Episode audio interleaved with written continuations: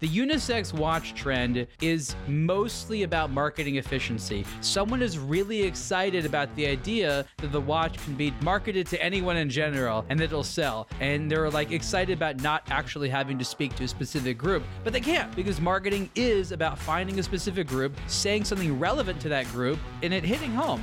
I don't know anyone out there that says I'm only going to buy a unisex watch. I mean, they may exist, but I'm saying it's a very small percentage of people. I'm so sorry. You actually have to market to individual groups. On this week's show, Big Watch, Little Watch cardboard box with a Seiko in it of a yet undetermined price. We make our first visit to eBay Corner, ask hashtag is it okay to like the new Spider-Man AP? No, it isn't. And talk about watches from Bulgari, Hanhart, and Panerai. Enjoy the show. Greetings and welcome to this week's A Blog to Watch Weekly. Ariel and David are both here. Let's start with David. How are you? Good. How are you? I am not bad either. Thank you for asking. What have you been up to this week? I see a little image that suggests you may have started your watch building project. No, not really. But what I have is I'm writing about the uh, the Knights of the Round Table, and it will be an article unlike others. Let's just put it that way. What are you? Are you bringing? Have you like discovered Excalibur or Yeah, where Arthur maybe, maybe. lived? got, got the whole nine yards. yes. Gwen- who's playing Guinevere? Um, Benami is. He's out of a job now. You know, David, we're not allowed to speak to anyone from the UK about these stories because they get very possessive of it. Like they, they they know the story, we don't, but they know the story. It's theirs. We'll now go off for 20 minutes talking about Arthur and that his castle was near where I live and not near where you live. Uh, actually, there is a claim to Camelot being near where I live in Scotland, which does seem the most ridiculous thing that anyone has ever suggested. But there we go. Ariel, how are you? Well, now I'm thinking about my, Monty Python and the Holy Grail. Thank you very much. I was trying to avoid the references, but I'm glad you went there because it just gives me the chance to talk about the nights that see We me. we have so many things next week going on. here, we got Las bite you in Vegas coming up. We have some of the team Yes. members are going to be in New York. Uh, David's going to be in Paris. Um, I feel like the next time we have this conversation, there's going to be way too many weird new watches that we see, and it's odd because it's like June. And there's also going to be time for a blog to watch watches watches. So make sure you all tune in to your uh, in-flight movies for some watch reviews. Oh yeah. Tell us about Couture. What's happening? Uh, at Couture in Las Vegas, you know, it, yeah, it's, I'd say there's probably about a dozen watch brands that go there. It's mostly a jewelry show.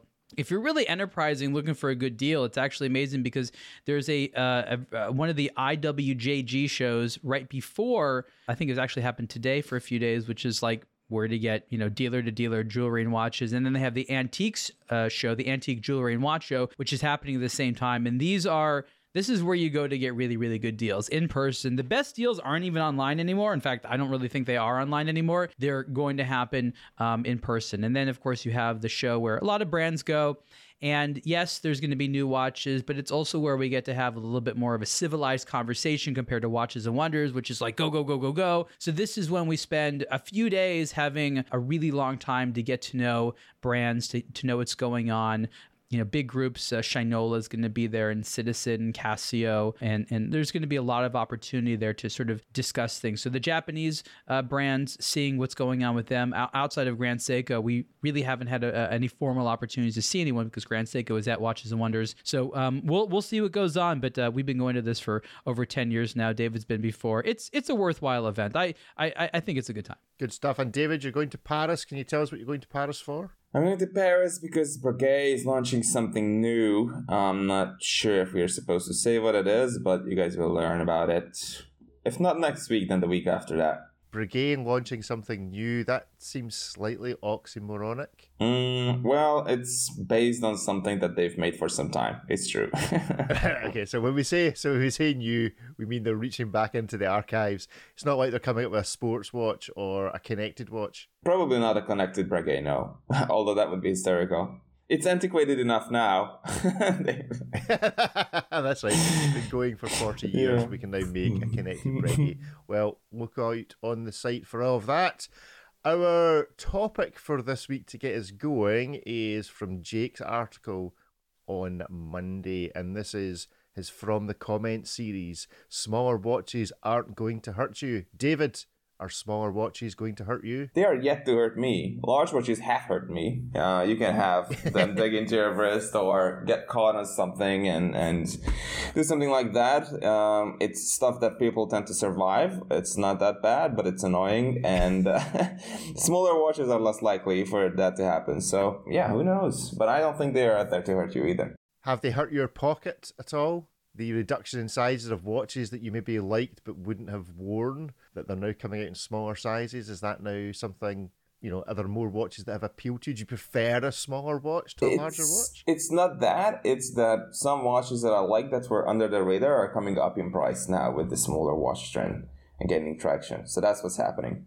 So you think that because people are getting into wearing smaller watches, I mean, smaller watches would probably mean what, 36, 35, yeah, 36. Yeah, I think I, I would say at 38 and under. 38, uh, because these are becoming more popular, the prices are going up. Yes, of the of the of the older versions as well. So if you look at something from 10, 20, 30 years ago and they're making essentially the same watch today, then of course that will pull up the uh, the resale values of older watches as well. So that that happens sometimes. Right. I mean, people with smaller wrists probably eat less, so you know they can afford it. The, the savings they make on food and other things, you know, they're wearing chil- they're wearing children's size clothes and you know smaller shoes and things. They've, they've got the extra cash spare to spend on these smaller watches. Hmm. Ariel, let's let's hear how animated you can get about this debate of first world problems that are smaller watches versus bigger watches. Oh man, it really is a first world problem.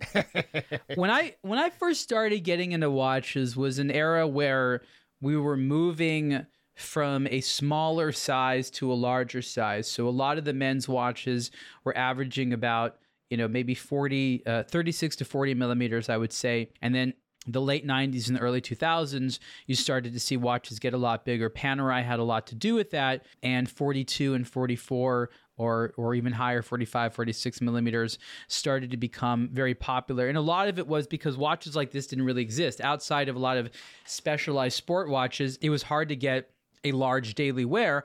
And I know this because I was I was you know buying a lot of watches on eBay at the time or or just sort of looking in general. And I noticed that a lot of watches I otherwise would like had diameters that were like 37, 38 millimeters, which was a totally standard men's watch size, which not considered large at all. During most of the 1990s, 40 millimeters would have been considered large, 42 even larger, and again, 44 just you didn't really have a lot of timepieces at all that were made in that size. So I think there was a, there was several years of a flirtation and sort of an interesting exploration of what it was like to wear these larger watches, and there's a lot of fun for it. And then the pendulum swings back, and everyone who is exclusively wearing larger watches realizes they sort of miss out. And I think what's strange is sort of all or nothing approach, or the fact that a a size is trendy. I think what it really is is every individual person has sizes they do or don't like, and there's things that do or don't work. You should be testing a lot of different watch sizes all the time. And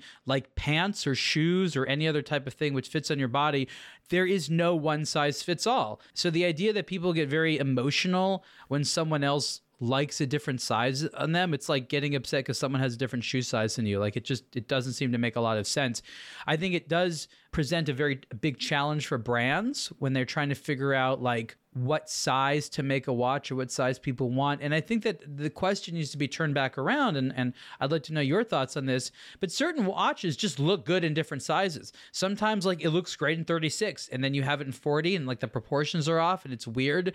So a does the watch look good in the size? And some watches look great big. Others don't look so good big. And then you know does it look silly on you? Your your eyes are the judge. I mean I have an issue where I'll wear a lot of watches that are too small and I won't be able to leave the house with it. I'll be like, oh, I'm not wearing long sleeves because it just feels small for me.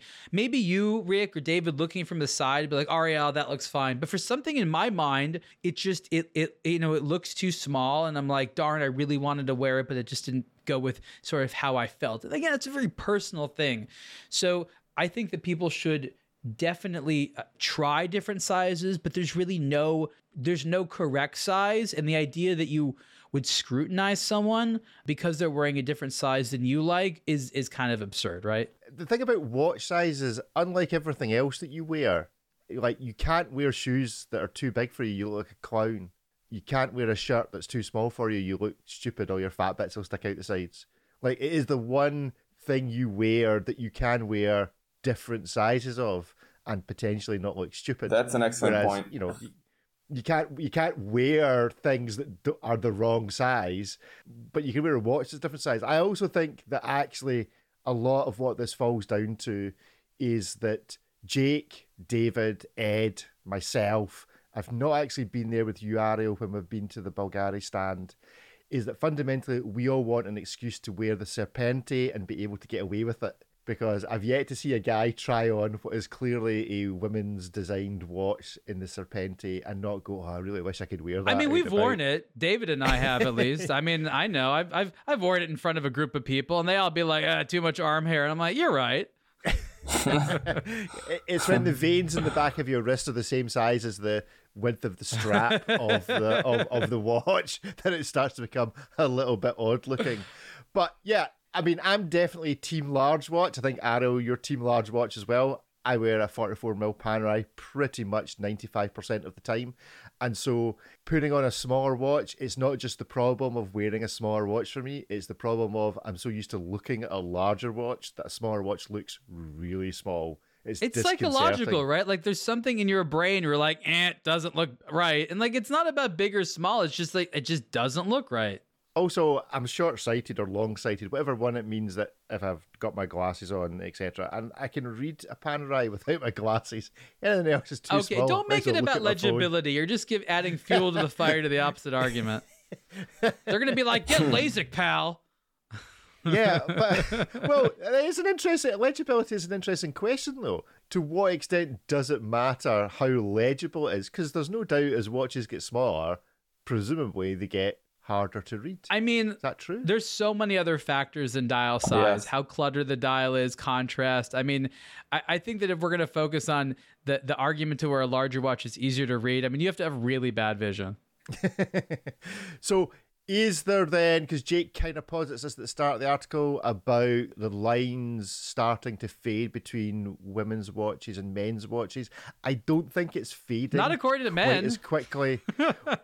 It's true. It's it's it's it's it's more women are mar- wearing men's watches. The opposite Yes. isn't happening. Is the reality not that unisex is now the new women's watch? I mean, people need terms. I've written about this uh-huh. extensively, and we've even talked about it where the unisex watch trend is mostly about marketing efficiency. Someone is really excited about the idea that the watch can be just marketed to anyone in general and that it'll sell. And they're like excited about not actually having to speak to a specific group, but they can't because marketing is about finding a specific group, saying something relevant to that group, and and and it and it and it hitting home. And most of the people who buy watches identify as uh, as either a man or a woman. And so you have men that want a men's watch, and then you have women that want a woman's watch or a men's watch. I don't know anyone out there that says I'm only going to buy a unisex watch. I mean, they may exist, but I'm saying it's a very small percentage of people. So there's no actual consumer demand for unisex watches.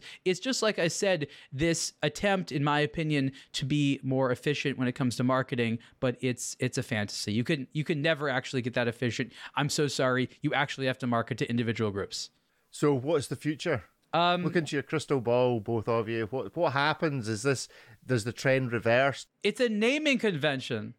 The watches don't change. It's just it's just people are going to stop saying this silly thing. Look, at some point retailers they they make these decisions. They say terms. Like if they say the term automatic and that helps them sell watches, they keep saying the term automatic and that again, they, I think self-winding actually is is a little bit more effective than automatic sometimes, but it doesn't matter.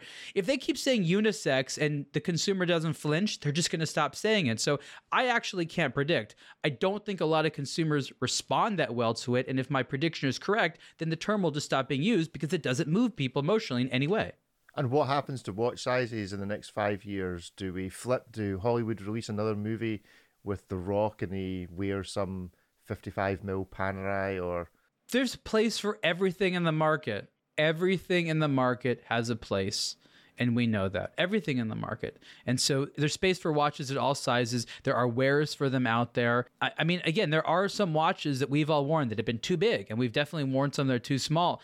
I think the danger is a brand being like, okay, 40 millimeter, that's the thing. Let's design watches around it. No, design a beautiful watch and then aesthetically ask yourself what proportions uh, flatter that size the most. I think that's really the way to go. So if there's variety, I will be happy. If people just say watches should be big or watches should be small, that, in my opinion, is the problem.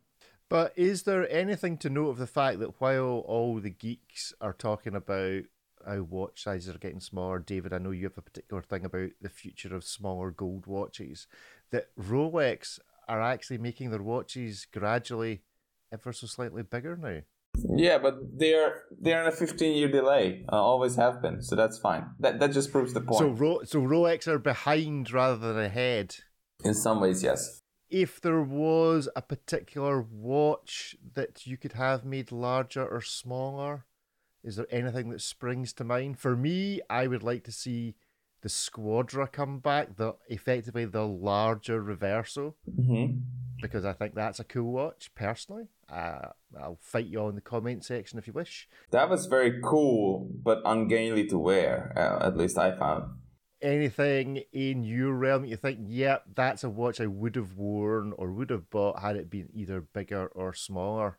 Some crazy IWCs in ceramic I would wear if they were smaller. A lot of them, some some perpetuals, some not, some just basic chronos. I find I look them up and I'm like, oh, that's so amazing, so cool, 45, 47, and they're just way too large. um, and, and, I would love to see IWC make something uh, something smaller. Yeah, maybe we will see them do that. Okay, Ariel, anything, any size issue that's ever put you off a watch? Yeah, all the time. I mean, I'm constantly wearing watches that I think are the wrong size, but that's okay because I have just one wrist. And, you know, I think that you go out there and you find the watches that work for you. There's enough of them. There's enough watches that if I had, you know, to wear a different watch for several years in a row, I could definitely do that and have watches that that fit my wrist. So yeah, it's a shame when the right watch comes around and it's just not sized for you. But you know what? There's another person out there who that watch is gonna look perfect on, and so that makes it okay. Good stuff. Well, go and check out that article from Jake this week. Do leave your thoughts in the comment section. We have at the last minute a Seiko PR flash, so it seems only fair. We were going to play guess the price of the Seiko on the article on the Seiko Prospex Yay. SPB triple three J one, but but which is a very nice watch. We'll talk about it in a moment. But in the last five minutes, a Seiko PR flash has dropped in, so this means there can be no cheating amongst you two. So I'm going to read out the specification. Which happens all the time. I just want to say for everyone listening, multiple times has a Seiko watch just been released before we do the show, which goes back to the problem that Seiko's releasing watches way too fast. That's part of our point. Love you, Seiko. Way too fast with the releases. Go ahead, Rick. Yeah, and just to make it even worse, this is a King Seiko. Uh-oh. So just when you thought we had Seikos and Grand Seikos and the King Seiko was going to be a special, clearly Seiko are determined to push in to the whole King Seiko thing again. So this is a King Seiko. It is apparently inspired by a classic KSK, whatever that is. It is a slimline caliber. So it's a 6L35. Oh, jeez. Which is the first appearance of this in a King Seiko. Okay. So that's your starter for 10. There are two versions of this watch being released one in white, one in black. The size is 38.6, so definitely in the small watch category. 45 hours power reserve, steel, water resistance of 5 bar, they're pushed into the anti-magnetic side of it. The question though is, where have they priced this at? Now I'm going to need to ask you to do this in euros because it's what's been provided to us. Oh jeez. So in euros for the SJE 089 King Seiko, Ariel, what are you paying? Uh, like about a thousand euros. I'll go with two thousand. Oh, you'll go with two thousand euros. Well, if you were to add both of your prices together, you still couldn't afford it. What? Because this is priced at 3,400 euros. so go figure. How did they come I, up I, with that? I have no idea. It's a 6L35. That's why. It's a it's a fancy er movement. That's the only that's the only giveaway. But I, I was still off by 50%. Okay. So no, nobody can think of why. Okay, though. okay. Let me let me say this. I, I know that they're great. I'm sure it has advantages, but I still haven't determined how movements like that are more um, more effective or more desirable than sort of like a 2824 or something like that. I, it could be, or maybe even a 2892. But you don't need to spend that much to get a watch with a 2824 or 2892. So I guess I'm just not understanding how this is, you know, how you can command that. I know that there's sort of a hierarchy at Seiko. And again, I'm not saying that any of us have the answer, but like this is a question that a lot of people have. It's like, okay, you have my attention. Could you please explain why? And I'm not sure that Seiko's doing an amazing job at that. Yeah. Who's buying these? Kings. I mean, who, who is? yeah, but who is who genuinely who is going into a shop and dropping three and a half thousand euros on a King Seiko like this, as opposed to like even a Grand Seiko? What if your initials were KSK? You basically have to buy it, right? Yes, yeah. You're obliged, Yeah. but you get a discount. if you if your initials are KSK, then reach out to the show. We'll see if we can set you up with a discount. So it's like a 6L35. I, I, you know, it's accurate to minus 10 to plus 15 seconds per day. Has a 45 hour power reserve. It's admittedly and admirably slim, but still, it's like three and a half thousand dollars. So. Or, even more because that was. So it's like a four grand watch almost, um, which is which is just a lot for one of these. So I think to answer your question, or if someone goes into a boutique and they look at Seiko and they don't want to buy the cheap stuff because they've already had those. They can't get stretched to a Grand Seiko, and then they end up with something like this. Okay. that's I that's like like you're right, but it's like when are the cards going to fall exactly that way? Well, I don't know. There's been a little bit of an interruption there because I had to pop outside, and in the interim, David and Ariel have been surfing eBay and have found a particularly interesting store. What do you mean in the Which they are interim? now- All I do is surf eBay. okay, fair enough. So this is. Do you want to? Do you want to tell us how you came across this eBay store? Um, well, I, you know, I'll search for strange things from time to time on eBay, and then I'll notice that like one store will have a few of the watches I'm looking at. I'm like, wait a minute, and then you know, I'll I'll see uh, who it is. You know, so I, I don't know. I don't actually know who a lot of these people are. And much of the time, I'll get excited, and then like the stores in like Japan. So if it's in the United Yep. States, I'm like, that's cool. Like, I don't know what it is, but like me and Japanese watch lovers, we are like our tastes overlap so much. I feel like maybe something I should have been born in Japan. I don't know. Like we have the exact same watches. Like David, you see, you notice that? Like I go there and like I like all the same watches. Oh yeah, absolutely. I, yeah. Remember what that tome it was like four thousand word tome on shopping for watches in Tokyo because I was just like I want someone else to be excited about this too. Yes. I, oh, exactly. I so want to. I desperately want to go to Japan and just shop around for watches. I, I would go broke there for sure. That's for sure. Well, you found this l- fairly local to you, I think, the Suter House, which appears to have some watches on it that You, you mean across the country over. local? Yeah, super local. Florida, Florida, and California, just you know, neighbors practically. just round the corner, just round the corner. Anyway, you've been you've been finding some extraordinary stuff in here. So for those of you that want to play along at home, log on to eBay. This is not a sponsored, by the way. This has just happened because I had to leave the room, recording studio for a moment. Tell us, tell us what you found. You have to look at this, the one that I just sent. This Aquanautic. Okay. Again, it auto translates into Hu- uh, to Hungarian, and I'm not sure what some of these are were in English, but um, hmm, it's wow. It, it it reminds me of a Montegrappa, yeah, that made love to an alien, and then the alien had indigestion, and then somehow this whole thing came. It's ah, it's unbelievable. Did you say the alien had indige- indigestion? That's an awful lot of like fantasy um, anatomy knowledge. Yes, it's it, it's all made up, but you can call it knowledge. wow, look at this! You have to see it. This is now just turning into things we found on eBay. I tried to make a whole show concept about this. I mean, we've even done these with eBay where we've done these um we've done these various types of videos where we just shop on eBay uh, for the video. David and I have done them um because it can be quite an enjoyable thing to just, you know, uh see what you can find. Sometimes you buy stuff, but like you you learn an awful lot. And for me, I'm like seeing my age where I'm like, oh, I remember when that came out when I was first uh you know, first getting to watches, and now it's like, oh, this vintage so and so. I'm like, wait a minute, early 2000s is vintage now, and I guess in a way it is. yes. KSP 2202. That's the one you want to Google. KSP 2202. You have to see that. It even came on the bracelet. These guys were out of control. One of the things that I, I think is really important about eBay is you you see which watches uh, or brands that just came out are a flop, right? Not saying their watches are bad, but what you have a lot is a watch brand will come out and then all of a sudden quietly you'll see their stuff on eBay for like at least 60% off.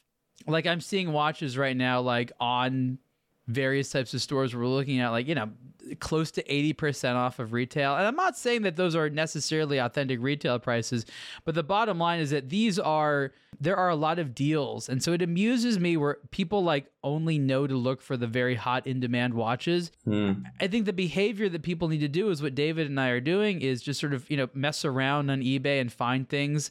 I mean, uh, the one you found that the the Jaermann and Stübi, you know, the hole in one watch. This thing came out about 20 years ago. It was a mechanical watch, that allowed you to track your golf game. No one talked about it until Hublot did something substantially similar for a way higher price point. And so it's just it, it's often the times that the big popular brand will make something a hit, but they're rarely first. And you know, I think that if you, there's a complication or a material or something you like, there's some brand out there that has it for significantly less than Cartier. Yeah. Okay. Well, do we'll maybe make a we'll maybe make an eBay corner every so often. Yeah. No, but there's there's there's amazing stuff in here for like if you want to spend between one and two thousand dollars, like if that is your budget, the amount of insane stuff that you can buy in watches on eBay will just blow your mind. I mean, there's Unreal. tens of thousands, but like that price point alone between one and two thousand dollars. You can even order eBay's um it's their it's their authenticity guaranteed that there's a version that's under that you pay 80 dollars for and they do the whole service. Totally worth it.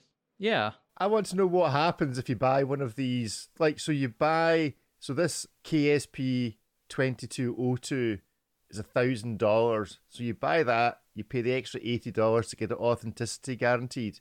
What happens to the poor watchmaker when this arrives in his desk, being asked, "Oh, is this authentic?" What on earth is he checking it against? Going, "Oh yeah, we've got stock photos of what this should look like." Ah, dear. That's a good question. I mean, you know, I was actually under the logic many years ago that if a watch was pretty niche, there's no chance that there's like anybody that even wanted to fake it. And then I started being shown some of the Yeah. websites where fakes were sold, and I was like amazed at how niche they were getting. Like there were watches Yeah. that like I don't even know that anybody wanted them and they were making fakes about it and like I I was impressed at their like industriousness, I guess, but uh, maybe there's this whole weird world of of people that want it's like they don't want to spend a thousand dollars on it, but five hundred dollars will do, and maybe there's someone out there that'll make them something. I, it's strange to me. But a lot of that's because it's not fake in the way that you would maybe think it would have been fake 20 years ago, in that the whole thing was made up. A lot of these fakes are probably using the same parts as the real thing, like maybe the case, because the case is made just down the road from wherever they're assembling the fake. So they can they can build the basic building blocks, which is the case and the strap, and then fill it with whatever movement they can come across. But because the cases are made nearby, they can actually get hold of them at cost or out of a truck out the back door of the factory. So yeah, I, I would love someone to buy one of these extraordinary watches and get it uh, authenticity guaranteed. Maybe we should approach eBay for a wee a wee test. Go on, like, authenticity guarantee this. We will Right, discuss good. that with them for sure. Geneva based watchmaker Raymond Weil invites you to discover the beautiful Caliber RW1212 automatic movement. Designed exclusively for Raymond Weil in Switzerland, the RW1212 features an exposed balance wheel symmetrically positioned on the dial under a traditional watchmaker's bridge. Inspired by the world's great musical composers and instrumentalists, Raymond Weil harmoniously integrates the RW1212 movement into a family of products that now also includes the visually captivating RW1212 skeleton. Raymond Weil is a family owned and operated company that for more than 45 years has been celebrating independent watchmaking for enthusiasts everywhere. Visit raymond weil.com to see more. We, we were going to talk about the Seiko Prospex SPB 333J1. We were going to run the guess the price of the Seiko on this. Uh, we won't bother. It's a very nice little dive watch. It's a thousand dollars or there or thereabouts. With all the stuff that's going on with Seiko, with all the releases, I'm saying this isn't a new thing, but it's probably becoming more obvious to the rest of the watch community, just because we keep on talking about it. Just how much product is coming out of Seiko Group. Is it just a distraction now? Would it stop you buying a Seiko because you'd be worried about well what's the next thing going to come along? And is it going to look just as good and be just good but be half the price or double the price because you can't figure out what's what within the brand? I think it's a legitimate concern. Um i know that for myself i like to take a little bit more time to evaluate whether or not something is a good idea for me. And uh I, I, I definitely am, am put on hold with a lot of the, the the Seikos. It's not that they're not nice. A lot of them are great, but I am I'm sometimes confused as to what'll come out next. So I, for one, yeah, I, I, think I do stop, and I think it would prevent me from buying anything that just came out. I'd buy something that was maybe a few years old happily being able to know where they were going with that collection and that there wasn't too much great stuff after it. But yeah, I, I, I think that I'd be real hesitant about buying just released Seiko stuff right now. I think they are aiming at a totally different audience. That's the thing. Um, people are going to malls or boutiques, shop there or online or whatever. They don't really care. They just want to find an ideal watch, a companion they can they can trust and, and buy and just rely on and forget about shopping for another one, you know, a week or a month or a year later. And I think they're just trying to like throw all these things in, at the wall and, and, and see, you know, what sticks and just move on. But for us, people who care about Seiko and Grand Seiko, it's very confusing and quite alarming. Well, go and check out the article on the website for the new dive watch from Seiko. Now, we touched last week a little bit on AP and whether this is the outgoing uh, CEO just getting it all out of his system. But we have a new release from AP, which is the Royal Oak Concept Tourbillon Spider Man watch. I'm gonna ask it. Hashtag is it okay? I actually quite like this. Um, I'm not sure if it's okay. like, there's nothing wrong with Spider Man at all. I don't know if they ha- if they made this watch for the right reasons. I guess that's the point. Uh-huh. It's cool looking, mm. but like and I think the reason why something is made is good. Like the designer had a vision, you know, they really wanted to make something cool. They wanted to innovate. Like other than simply being an Audemars Piguet tourbillon with Spider-Man and trying to somehow benefit from what that means, like who really wants this watch? Like this is a marketing exercise and if it makes people very happy to wear, all the better. But I think this watch was made for not the reasons we tend to want watches to be made for. I mean, it's 195,000 Swiss francs.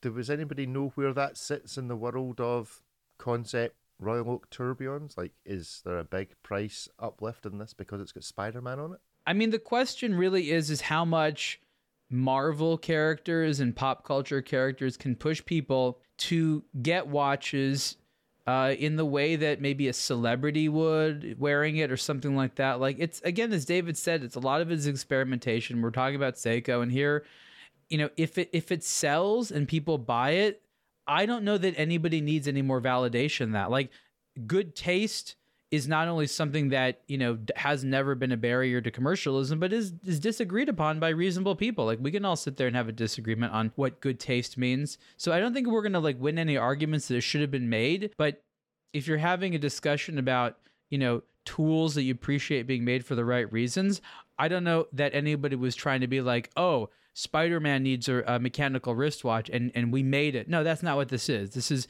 this is a a tourbillon with a sculpture of Spider-Man in the middle, and that's about that's what it is. It's it's it's it's nothing deeper than that. Okay, uh, Ari five thousand from the comment section. Omega, nobody can top the embarrassing debacle we made teaming up with Swatch. Audemars Piguet, hold my Chardonnay. Is is this is this embarrassing? To some some people, I can see a lot of people legitimately having a a sort of um, visceral like reaction, like it's like of disgust because it, it it's not what people always think when they want to consider like a proud timeless design that will sort of look good in all corners of the world. I mean, Marvel characters are about as pedestrian as it gets. It's the opposite of luxury. This idea of of yeah. elite, you know, high taste. Only you have to be in the know to appreciate it.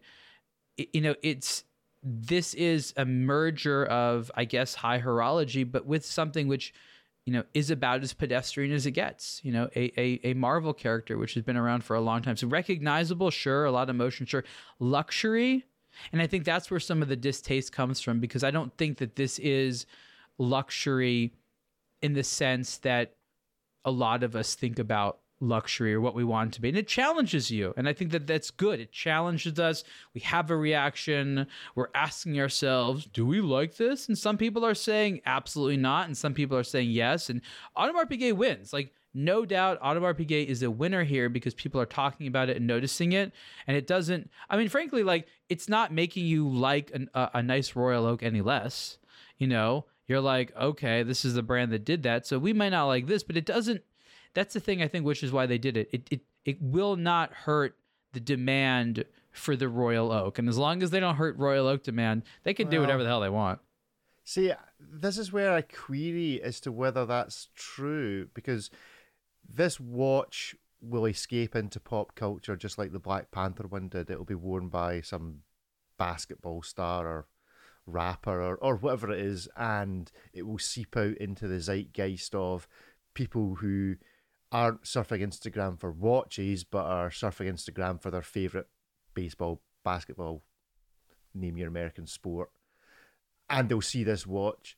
And the problem comes when the person who bought the like Royal Oak self winding perpetual calendar for 140 grand gets stopped in the street by some kid that said, "Oh, nice watch. Oh, is that is is that the brand that produced the one with the Spider Man on it?"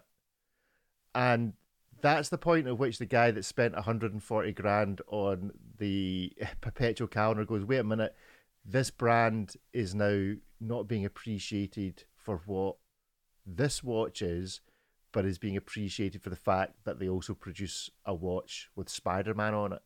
And I think when that happens, that's what starts to diminish the value that they've built in this highly exclusive brand. I mean, if you're only producing 50,000 watches a year, why take the risk of doing this to your brand? Because I think that's what it is. It Doesn't stop me liking it, but the reality is, you know, you get into a conversation with anybody who's got a Royal Oak just now, and you're going to ask them what do they think of the Black Panther and the Spider Man watch, and that kind of thing seeps and sticks to a brand. Uh, so I think it's I think it's a dangerous route. Let me to, let me share this. I, I hear I hear that. what you're saying what I would have liked to see is a watch that the Black Panther would have wanted to wear, or a timepiece yes. that Spider Man would want him to wear. And I and I and I again, these are fantasy characters, but I'm imagining that Spider Man doesn't want to look down at his wrist and see a, his own face on it.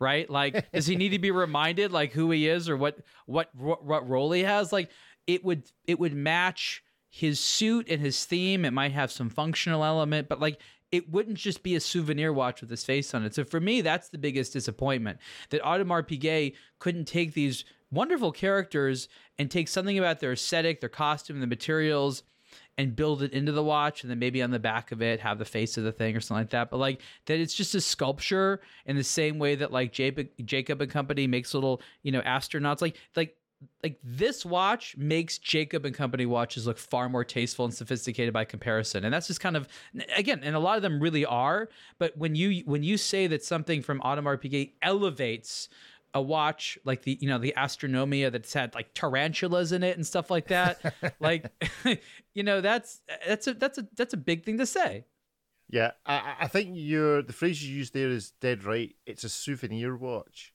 uh, admittedly, it's a really expensive souvenir. It's not the sort of thing you get at a gumball machine, but it's a souvenir watch. David, do you have any thoughts on this matter?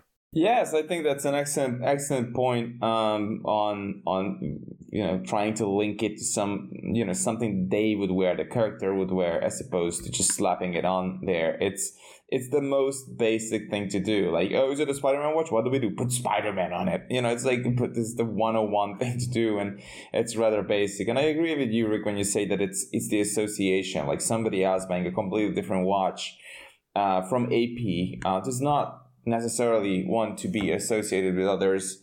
The type of clientele, the hundred of them, or however many they make of these Black Panther and Spider-Man watches, is out there. You know, they, they're completely different clientele. And I think this is why this is a dangerous game. But also I understand and I respect the fact that, you know, they're trying to sexy up the brand a little bit and make it more entertaining and make it more than just a Royal Oak brand that can stamp out a bunch of steel watches that look like, you know, exactly the same way as they did 50 years ago. So again, it's it's it's part of me wants to encourage other brands to do stuff like this that is playful and is out there but I at the same time also can relate to those AP customers who are now ditching their APs, their Royal Oaks or something like that, because they chose those watches at a time when AP was not a Marvel brand.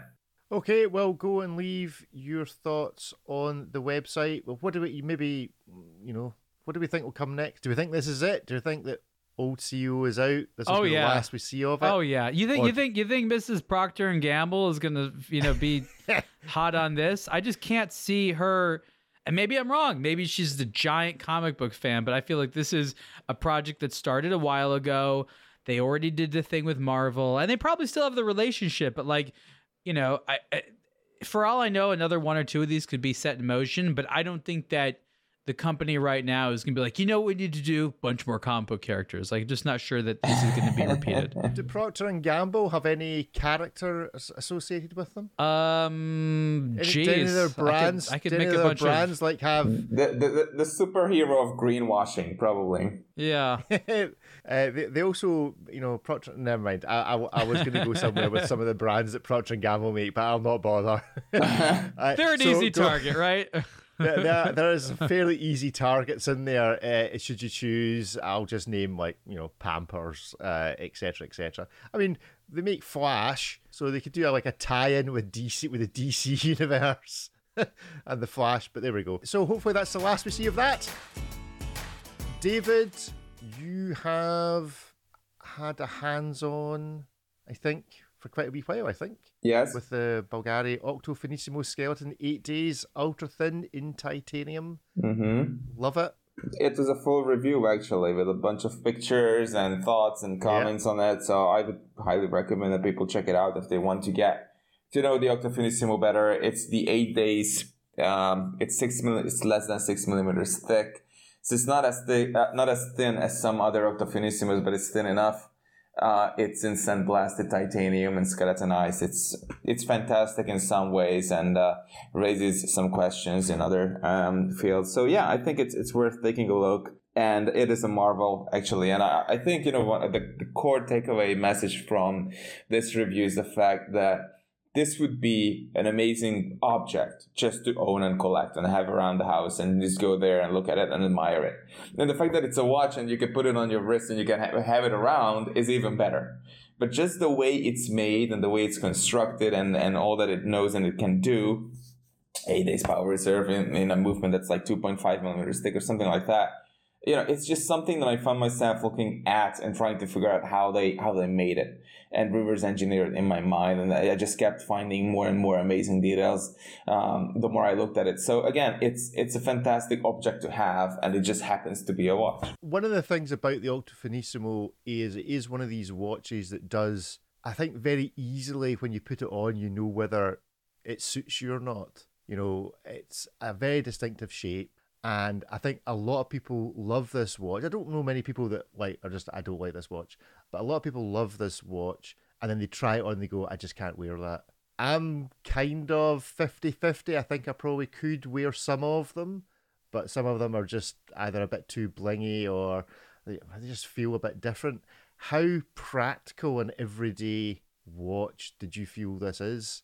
I mean, it's not a small watch. It does, you know, what does it measure out as? I mean, it's square, so it's. You know, it's, it's it's said to be forty, but it's you know on with square watches you always have to take that with a grain of salt. So it's a large watch, but because it's so thin, it literally finds its way under a cuff or a sleeve or something like that. So it's not like something that you have that you're always um, you know um, beating up against something else or, or or anything like that. So it just scrolls under the sleeve and it's not cumbersome. The links are very narrow. They are wide, but they are very narrow in the sense that there's lots of them. So it follows the curvature of the wrist.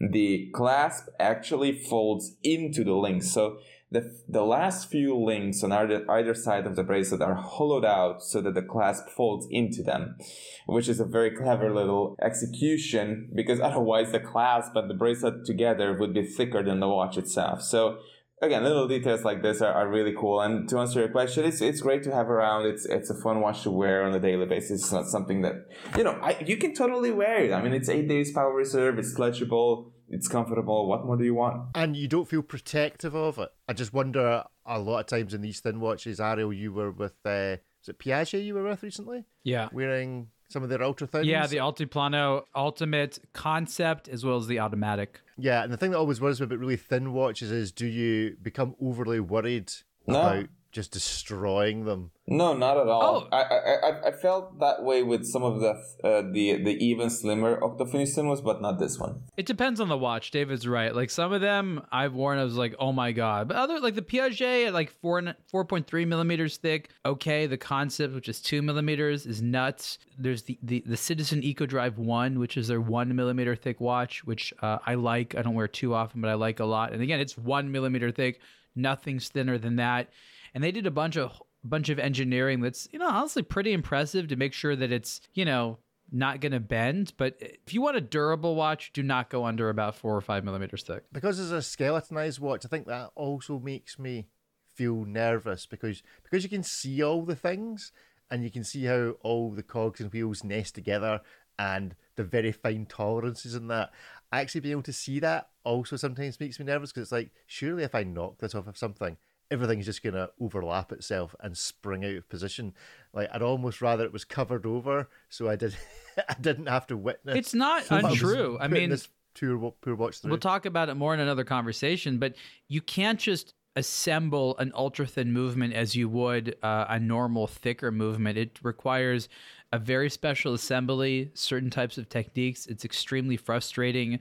Most watchmakers need a lot of special training. So you know, ultra thin really is a grand complication in a lot of ways. It's not very well understood that way, um, but it, it's it's it's a lot harder to do than it looks.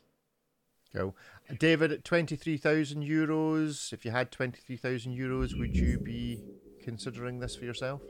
I would try on all the Octofinissimas before I would pull the, trigger the trigger on this uh, because they do wear differently, they look different. So um, I'm still very tempted by the sort of the base of the Finissimo automatic. I think that's the one I would I would go towards. But if I had this much money and I had one of those already, then I, would be tempted to get this one. I don't wish to call you out as being a liar, David, but surely if you had the money, you just buy the Tsujima. Oh, that's right. Actually, like, yeah, mean, probably yeah, I I just go straight to Tsujima.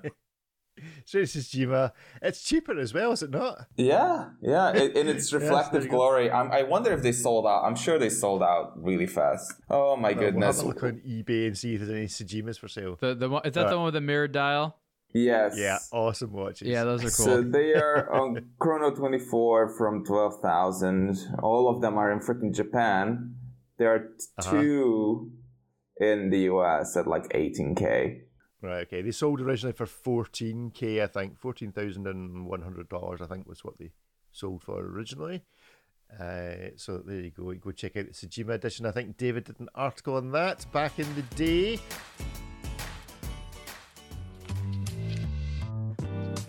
Jack Mason is a Dallas, Texas based watch brand founded in 2015.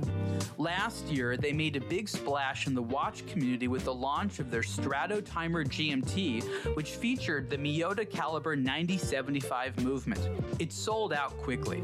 On the heels of that success, Jack Mason has launched a new dive watch based on the Strato Timer platform. Currently on pre order, the all new Hydro Timer 300 meter features a no date dial with the Miyota caliber 9039 movement and all the necessary specs you want to see in a proper dive watch. Jack Mason has also begun American wristwatch assembly as well as regulating timepiece movements in house. With more enthusiast based watches coming down the pipeline this year, be sure to check out their website at jackmasonbrand.com. Sign up for their newsletter to stay up to date on product drops and other Jack Mason brand news.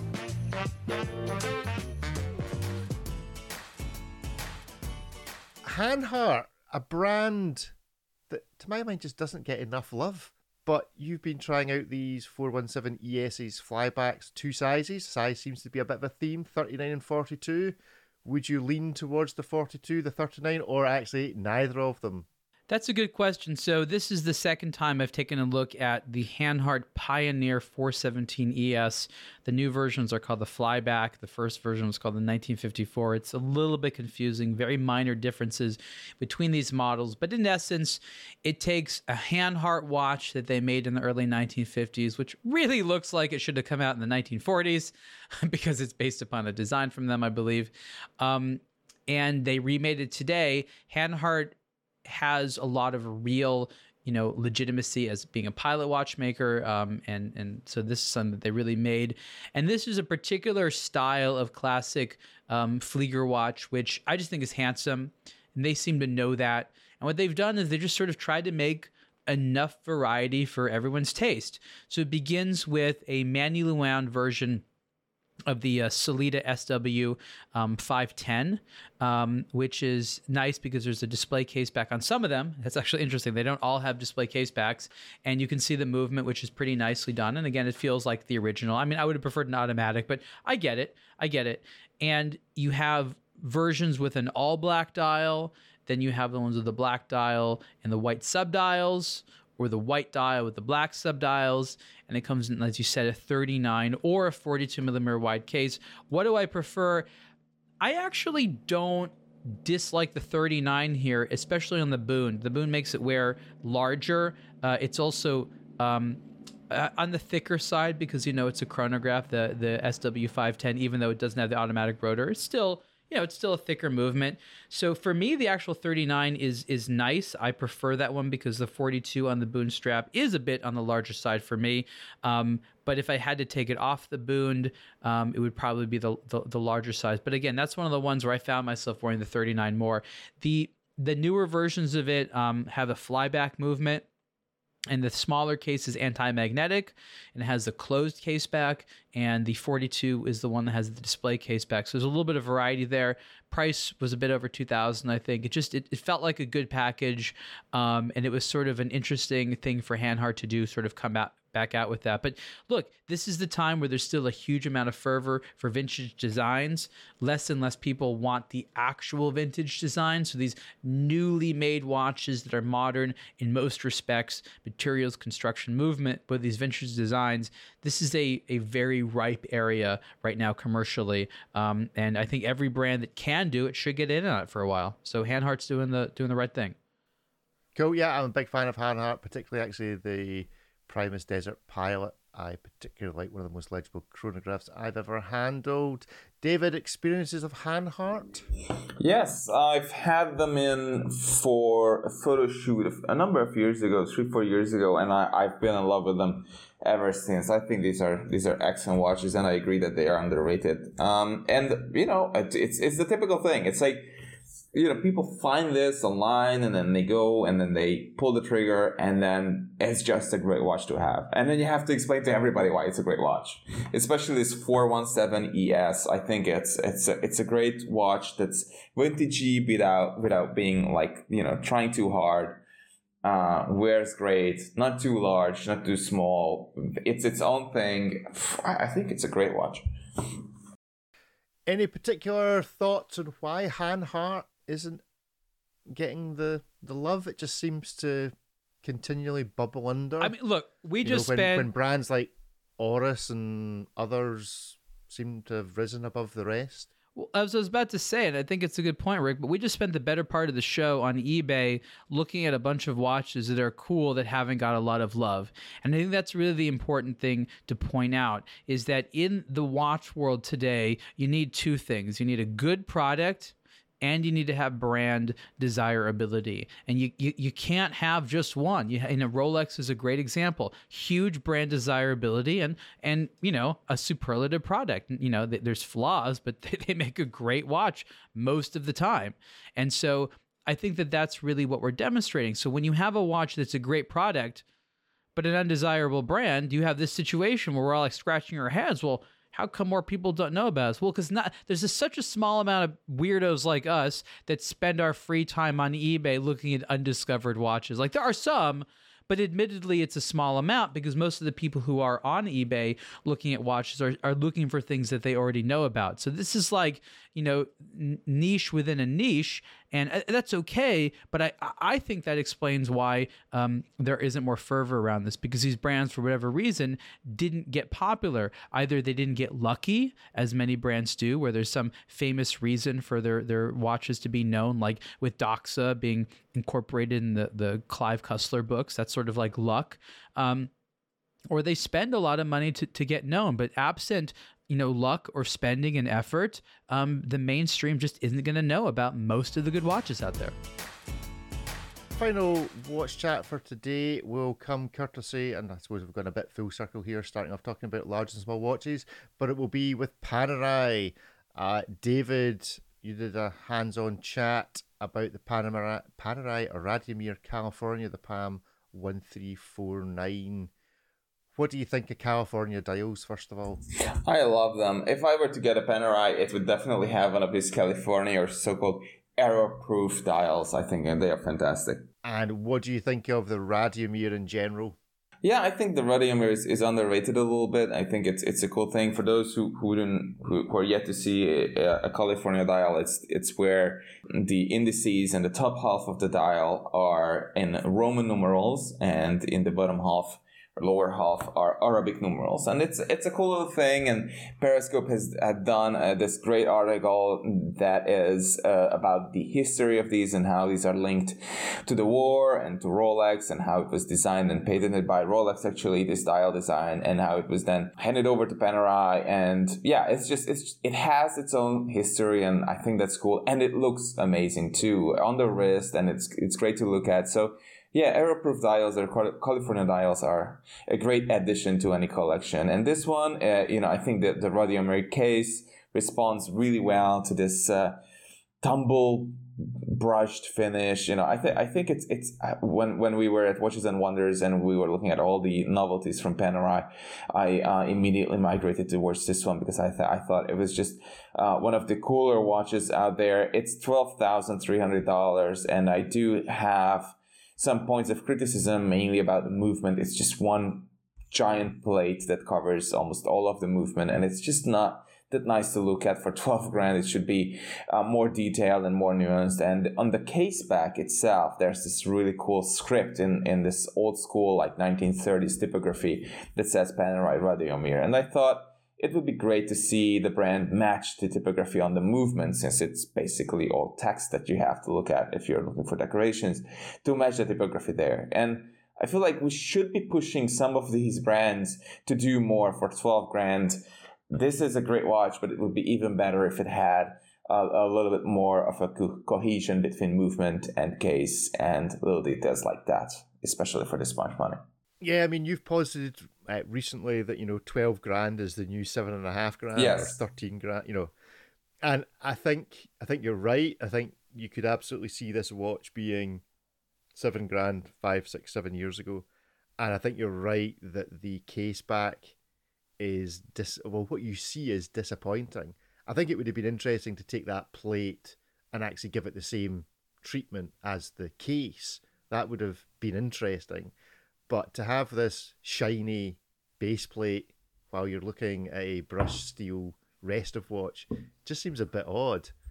Hmm. Um, just seems a bit, as you say, uh, discombobulated, disjointed. Yes. Uh, and, it, you know, it's almost not worth having. You would have been better almost with one of those kind of, you know, highly decorated Panerai case backs that you sometimes see when they have these kind of half hunter cases from back in the day. Ariel, are you a pan? You like big watches, but are you a Panerai fan? I think a lot of Panerai watches look really, really cool. I'm I'm also amongst the people who has a bit of an issue with the pricing. But I'll readily admit I'm not necessarily the target demographic. When you don't understand a brand's pricing, it usually means that they're not trying to sell to you. And I think that that's probably a lot of what's going on here. Um, and and you notice that a lot of brands sort of swoop in and they offer substantially uh, similar wearing experience, case size, kind of design, movements uh, in a lot of ways for a lot less, especially when it comes to sort of the, the, the simple three hand or, or basic complications. Panerai tried to assert themselves in their higher price points in a lot of ways with in house movements and then a lot of sophisticated, fancy movements. But at the end of the day, I don't think that's most people want out of the brand. It's not necessarily the complications, it's just sort of that core military style and i think no one really feels that it needs to cost that much. So it's sort of what people want out of panerai isn't what panerai itself uh, you know wants to sell from its profit goals and things like that. So i think that there's a little bit of that inherent conflict of interest in there. And and i think that that's that's different with other brands. Um, you know you look at vacheron which is another you know richemont group brand where which is a company where people want to spend more on because they want to see things like a lot of polishing, complications, fancy movements. It, it makes more sense um, when you look at the brand character and sort of the average price point. So I think that that is a challenge that exists for a lot of the watch lover traditionalists. I think that companies like Panerai, I think that there's you know new people that they can always go out to, and um, you know a fresh consumer, new blood, as they say, and and maybe maybe that helps them. And also they get into issues where they can't really go backwards, and so there's these trends. They want to you know make as much money. They're not selling as many watches, and they get to a certain price point, and then I think they get stuck. It's almost like you speed up the car, but the brakes are broken, and like you you can't really go any slower. um, so I, I it's hard for me to predict exactly what's going on in there, but my suspicion is that a lot of the people internally at Panerai agree with us, but there's not a lot of clear cut ways on, on on how to do that. Good. Well, go and check out David's article. It's a really good one, and if I do say so myself, it is a really lovely watch. But then I am a Panerai fan, so there you go. Gentlemen, that is us for this week. Uh, we already touched a little bit on what you're up to in this coming week, but is there anything else exciting in the inbox that you're looking forward to in the world of watches? Just more watches. more watches. Do we have any insight into anything that may be coming, any brands to watch out for at Couture? I, I love how you know, sometimes for you, Richard, the, the next best watch is the one that, you know, that doesn't exist yet. You're like, screw all the watches that are available. Anything yeah. cool coming? Anything cooler than this? Like, is the coolness meter increasing? It, it maybe Seiko's rubbing off on you where you're just getting excited about the next thing. Like, I, yes. I understand from a news perspective why we always want to, like, talk about what's next, but I feel that the wisest thing we can sometimes do is enjoy what's out right now because that's how stuff gets missed. That's how we find these, you know, incredibly high discounts on eBay sometimes because the people are so obsessed with like, okay, I like it in orange. Is it ever going to come in this other color? Like, maybe you should play with it in orange for a while and see how you feel. You know, the slowing down your time is, you know, may, maybe some good advice. There will always be new things coming. What I like is when I go to these events and I have no idea. I want to be surprised. You know, like David already knows everything about this Breguet event. Like they would have sent me this stuff. I'd be like, yeah, I'm not looking at it. Like I, I want to be surprised once in a while. And I think the brands actually appreciate when people want to be surprised.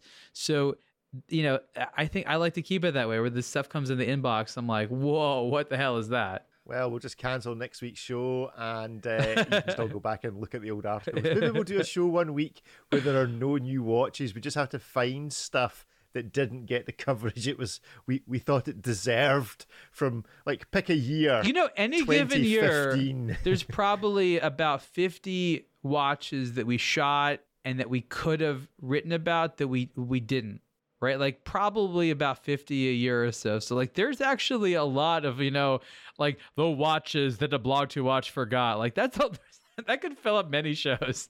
Well, I think we might have a wee section coming on that because that sounds like quite good fun. David, where can we find you on the internet? It's abtw underscore David, and I wanted to add that uh, yeah, it's there's like a nine out of ten chance that whatever it is that you're expecting from the next watch that you're hoping for the for a brand to release, it's already been done, and uh, there's a six out of ten chance that it's on eBay. well, uh, so today's recommendation and this is not part of a sponsor's message, even though there may well have been an advert from eBay in the show, is go and check out eBay. Uh, Ariel, where can we find you on the internet this week? You can read my articles on blog2watch.com. More video reviews coming on our blog2watch.com YouTube channel, the Superlative Podcast, in addition to the Blog to Watch Weekly podcast, and on Instagram at Ariel2Watch. Excellent. You can find me at Rick TikTok. Thanks for listening. Tune in again next week. Goodbye. Have a good Bye, one. everyone. Bye, everyone.